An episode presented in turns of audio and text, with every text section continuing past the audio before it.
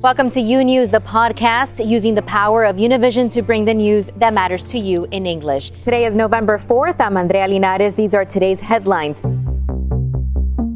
The 2020 presidential election now coming down to just three states Michigan, Wisconsin, and Pennsylvania.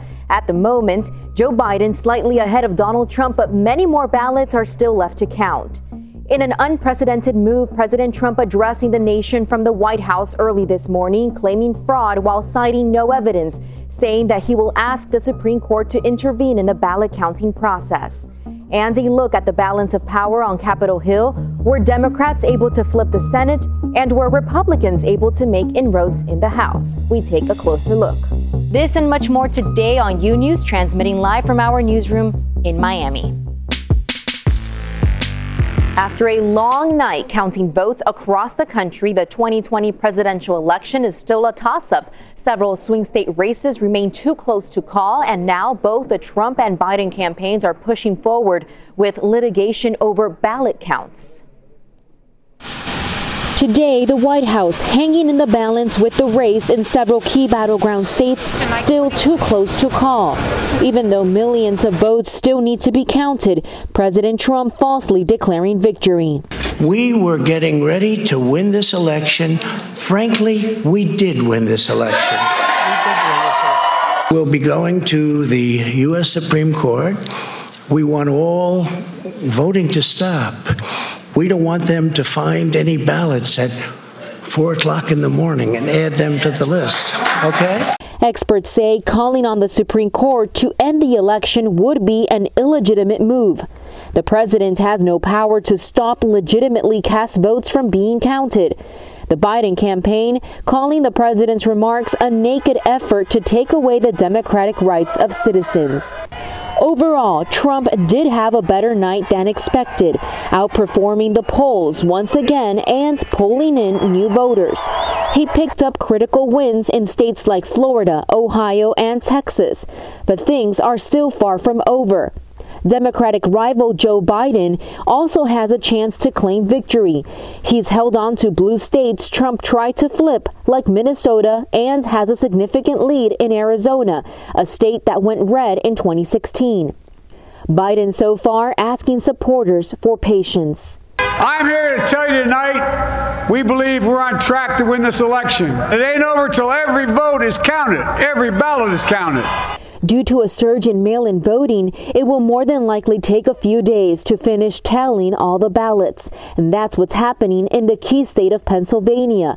This morning, Philadelphia's city commissioner said hundreds of thousands of ballots still had to be counted. If everything keeps up, we'll have the total results in the next couple of days.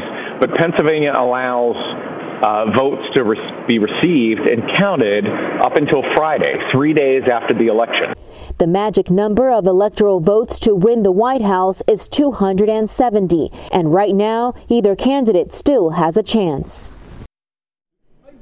Today, Biden's campaign manager is saying that the former vice president is in a clear path to win this election by this afternoon. The team is expecting to be able to pick up Pennsylvania among other states. Now, let's remember this is not official. It has yet to be seen. In more related election news, Democrats have been able to retain control of the House, and it appears as if Republicans will retain their majority in the Senate. Meanwhile, some late breaking news out of Wisconsin. A top election official in that state confirming that all the votes there have been counted and that the results by law should be certified before making them official. Overnight, Biden gained a small lead in Wisconsin after results from Milwaukee and other areas filtered in. Despite this, the race remains too close to call. The Trump campaign responding, saying they will call for a recount because the margin of victory is too slim. And there are reports surfacing that Joe Biden is projected to win the state of Maine with strong backing from groups including women, college graduates, and voters 65 and older. Biden picked up three of the state's four electoral college votes. Maine is one of only two states where there is no winner take all of the electoral college votes. The other is Nebraska. And of course, we have team coverage of the post election situation across the country from coast to coast. First, let's go to Edwin Pitti. He's just outside the White House with the very latest. Edwin. Hi, Andrea. We know that with the latest breaking news, the gap between President Trump and Joe Biden keeps narrowing to the point that we can start to feel the pressure by President Trump in the last couple of hours. He has been tweeting. One of those tweets that was even marked by Twitter as a misleading tweet says the following Last night, I was leading, often solidly in many key states. In almost all instances, Democrat run control. Then, one by one, they started to magically disappear as surprise ballot dumps were counted. Very strange, and the pollsters got it completely and historically wrong. Andrea, the country seems to be very divided, and the result of that is exactly what is going on here in Lafayette Park. I'm going to walk towards there to show you a little bit of the situation. Yesterday, almost 2,000 people gathered here to protest. They were dancing, they were praying, and everything happened in a peaceful manner. But today, people seem to be a, a little bit more energetic. This morning, we saw how the DC police had to get involved to avoid having two members of the protest, one supporting Trump and the other one supporting Biden, to fight. They have to get involved there to separate them. But right here, we have more people that have been here since early in the morning with a little, um, with a huge sign, I have to say, with some crayons, giving people the opportunity to write message and to express how they feel. Now we have information that there is another big protest coming here all the way from Union Station. It's organized by many organizations here in Washington, D.C. They were initially scheduled to get here at 4 o'clock in the afternoon. Some of them will be coming here later tonight, but apparently they are coming here as we speak. So we're going to stay here to bring you the latest. But this is a celebration. The police were telling me that even though they were expecting some protests to become violent, that has not been the case. People have been protesting peacefully. Like I said before, they were dancing, they were praying, and that's what they would like to do today. Reporting live at Tai Lafayette Park by the White House, Edwin Pitti. Andrea, back to you. Hopefully, things remain peaceful around there. It's a situation that we will continue to monitor.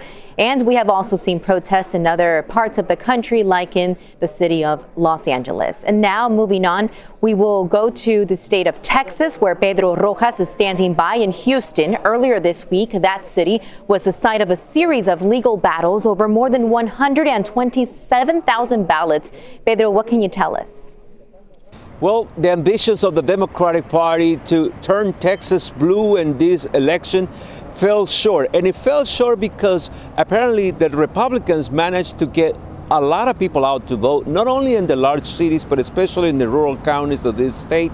Even later last night, we were able to find out that President Trump won the election here in the state just by about 600,000 votes. But the governor of the state, Greg Abbott, was celebrating the fact that, that he was able to manage to get most of the Republicans elected, especially for statewide offices as well as federal offices.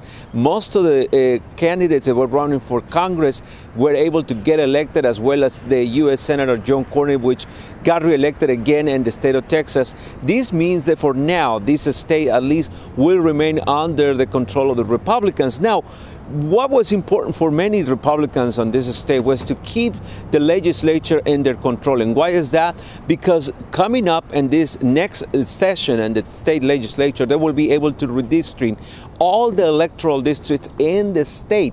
And that means that Republicans still will get to decide how the elections will run in this state, at least for the next 10 years. And this is important because it allows them to create districts that are favorable to their base, to their base, to their party. So for now, at least Republicans in this state, even though in the midst of the pandemic, in the midst of the downturn of the economy, were able to stay in office and also gain momentum in some offices for Congress. And so that means that Republicans in Texas are here to stay at least for the time being.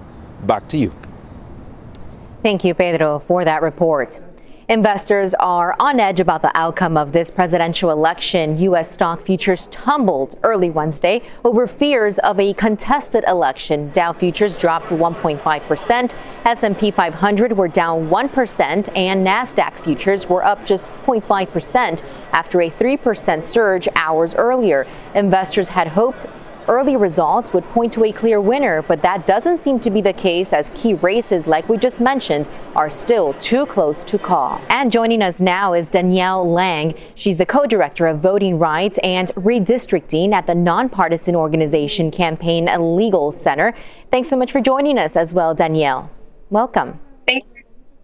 So, Thank you very much for having of course. So last night, the president said he wants the Supreme Court to intervene, but it's not exactly clear how or why. In what instances would the Supreme Court be needed to weigh in on the counting of all these ballots?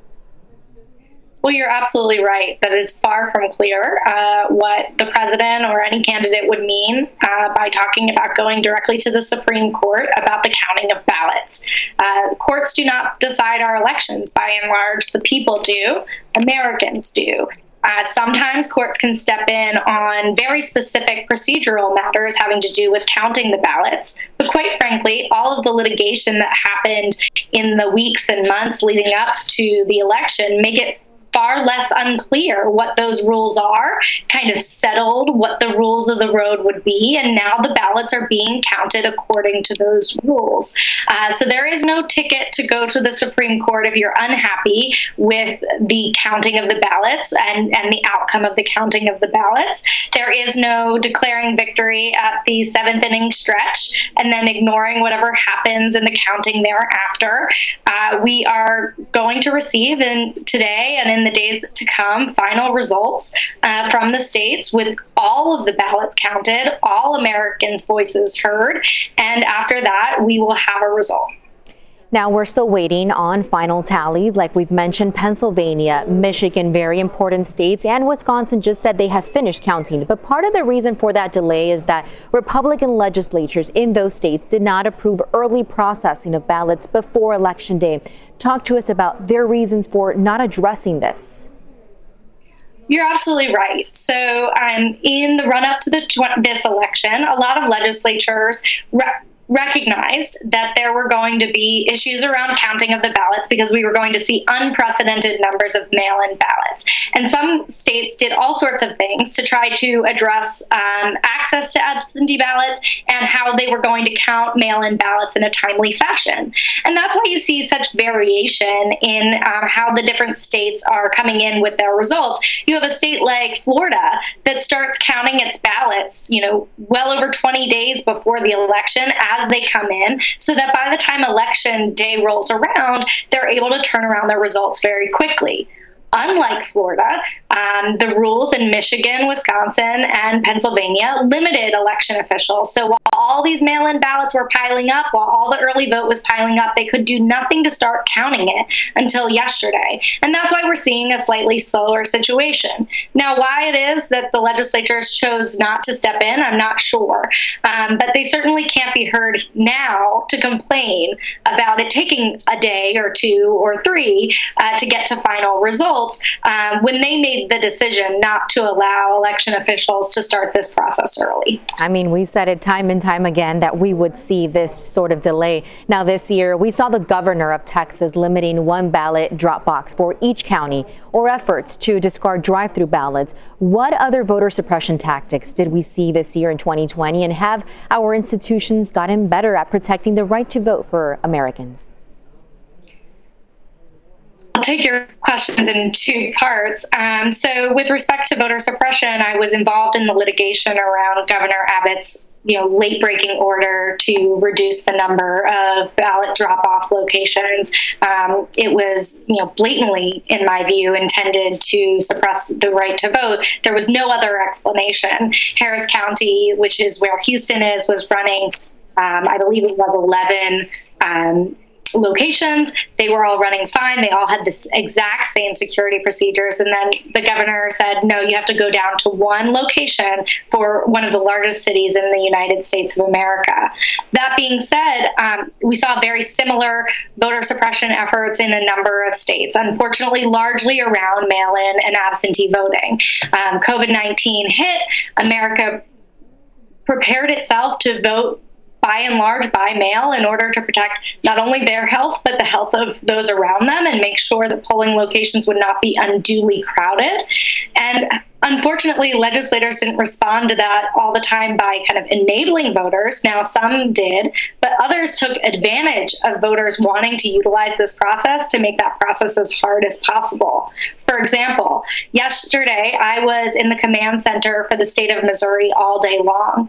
And the state of Missouri has the most complicated vote by mail rules I have ever encountered. They created an arbitrary distinction between what they called absentee ballots for people who had quote unquote excuses for voting um, by mail and the mail ballots for people who quote unquote did not have an excuse and then they treated them differently. One set of ballots you could turn in in person another set of ballots you had to use usps so you were at the mercy of the postal service. One set of ballots you always had to get notarized one set you didn't. It was incredibly confusing to voters and those are the types of tactics we saw. As to whether or not we're seeing our institutions protecting voters and the right to vote I, quite frankly can't report that I think that's the case. Um, it, you know, the state and federal courts did not step in in the way that we would have hoped to protect voters. Um, but what we did see was that American voters are stronger than the tactics that are being used against them. What we did see was Americans showing up in unprecedented numbers and making their voices heard, regardless of what hurdles they had to jump over. So, what we know is that Americans' voices are powerful. That's why there has been so much work to suppress them at times. Um, and what we saw yesterday was Americans exercising that power um, and not allowing their voices to be muffled. Danielle Lang of the Campaign Legal Center very well said it was a historic day, a huge voter turnout, and that's definitely a good thing. For now, the counting continues. Have a great one. Thanks, you too. Thank you. Meanwhile, in Missouri, Cori Bush made history on Tuesday night. The Democrat becomes the first black woman to represent Missouri in the U.S. House.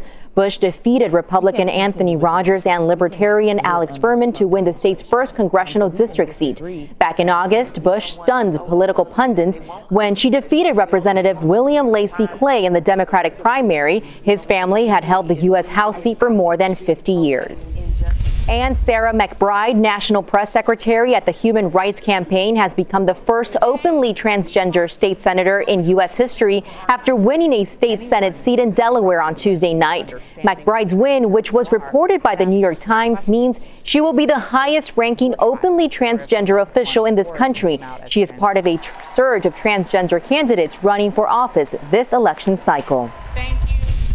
And another state election news Oregon became the first state to decriminalize hard drugs like heroin, cocaine, and methamphetamine in a 59 to 41 percent vote as of early Wednesday morning. The Drug Addiction Treatment and Recovery Act will transition Oregon's drug policy from a punitive criminal approach to a quote, humane, cost effective health approach.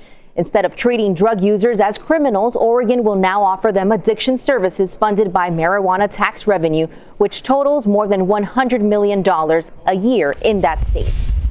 And in New Jersey, voters approved a ballot measure to legalize recreational marijuana. Medical use of marijuana was already legal in the Garden State, but the legislature had been unable to pass a bill to fully legalize cannabis. Under the ballot measure approved by voters, marijuana would be legal for personal use by adults 21 and older. Arizona and South Dakota also voted to legalize recreational marijuana. And new data from the Postal Service appears to show a failure to deliver mail ballots to voters across the country on election day. According to reporting by the outlet The Hill, this could mean hundreds of thousands of ballots never arrived to ele election centers. And this is what happened apparently to our next guest, Claudia Maria Alonso. She was forced to take a last minute flight from New York City to Miami to cast her vote in person. So thanks so much for joining us today on U News, Claudia. Welcome. Thank you. Thank you so much for having me. Claudia, talk to us about what happened. Why did you decide to fly last minute, especially in the middle of a pandemic? I think it was ultimately um, the need to exercise my right to vote. I had made several attempts with the Department of Elections in Miami Dade County, where I'm registered to vote, for my absentee ballot to be sent to my address in New York City. And um, two attempts Later, I never received my ballot, and I think it was Tuesday, last Tuesday, I spoke with my brother, and he said, "You got to get down here. You got to make your voice heard." And that's exactly what I did. It was a it was a quick decision to make. Can you go into more de- in depth as to what the Department of Elections in Florida say about your ballot, its status, what the situation was? How long was this process?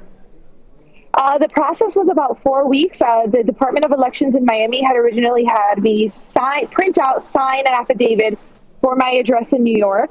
I mailed it in via the USPS, and about three weeks later, I called to check in because I had not received my ballot, and they said they hadn't received my affidavit.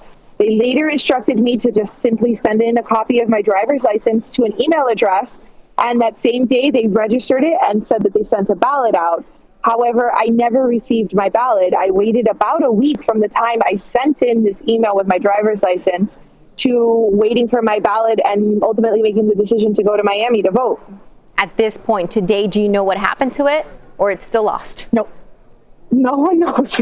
No one knows. I have no idea. Um, and when I called the Department of Elections to let them know, cancel my absentee ballot, I'm going to vote in person, um, they had no record of it. They were just like, okay, sure, come on over and vote. There was no need to cancel the absentee ballot. Claudia, what motivated you to go ahead and pay for airfare, take the time to come here to Miami, leave New York, and cast your vote, vote? I can imagine there are certain issues that really you're really passionate about and you wanted to make your voice heard. I think ultimately it goes down to my family. I am the daughter of Cuban exiles, and my family left in the late 1950s during the Communist Revolution.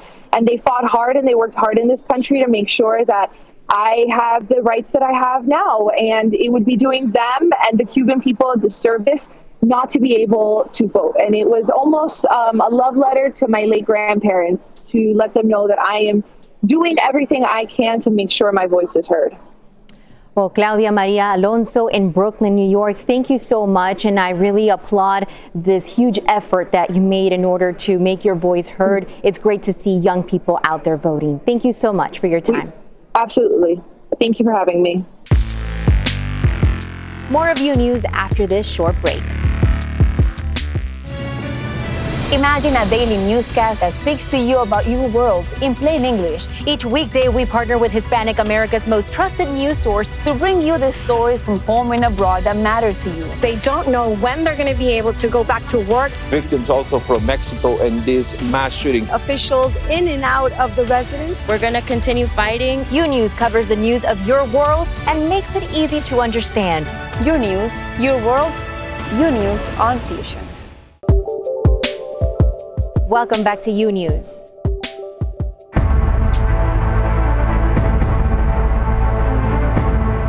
And as Americans headed to the polls, experts warn isolating after voting in person in hotspots might be a good idea. The virus surging again across the country, hospitalizations surpassing 50,000 and deaths rising in more than two dozen states.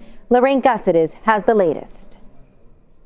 Almost 9,004,000 cases of coronavirus in the U.S. as Americans headed to the polls Tuesday. The virus top of mind for many as they cast their ballots. This election seems more important than most. I know they say that for every election, but this one in particular seems um, just uh, with COVID and everything, way more important. Health experts say it may be a good idea to quarantine if you voted at the polls in hotspots. If you're in a hot zone, um, if you're in a crowded area where, again, the distancing measures might not have been um, well implemented, or if everyone wasn't wearing a mask, if you feel uncomfortable, absolutely. Cases are surging in nearly every state. Montana reporting on Tuesday its third highest day for new coronavirus cases since the pandemic began. And in the southwest, New Mexico surpassing 1,000 cases for the third day in less than a week, a record for the state. Deaths are on the rise in at least 25 states, including Massachusetts. That means changing our behavior and putting our guard back where it belongs, which is up. The COVID Tracking Project is reporting more than 50,000 patients are currently hospitalized, but the U.S. Department of Health and Human Services is actually going further, estimating the number at over 52,000. Right now, 70% of hospital beds are currently full, with COVID 19 accounting for just under 11% of them. Meanwhile, in New York City, new research from Mount Sinai estimates at least 1.7 million residents had been infected with the virus by April 19th, about 20% of the city's population. We approach the holidays. Experts are warning people not to rely on testing alone to determine whether to see family or not, saying that even if you test negative and present no symptoms, you can still be positive and you can still be spreading the virus unknowingly. Andrea, back to you. Thank you, Lorraine, for that report. Thanks for listening to U News, the podcast. Don't forget to follow U News on Instagram, Twitter, and Facebook. And if you haven't yet, go to Apple Podcasts and subscribe, rate, and review. And join us tomorrow for a new episode. Until then.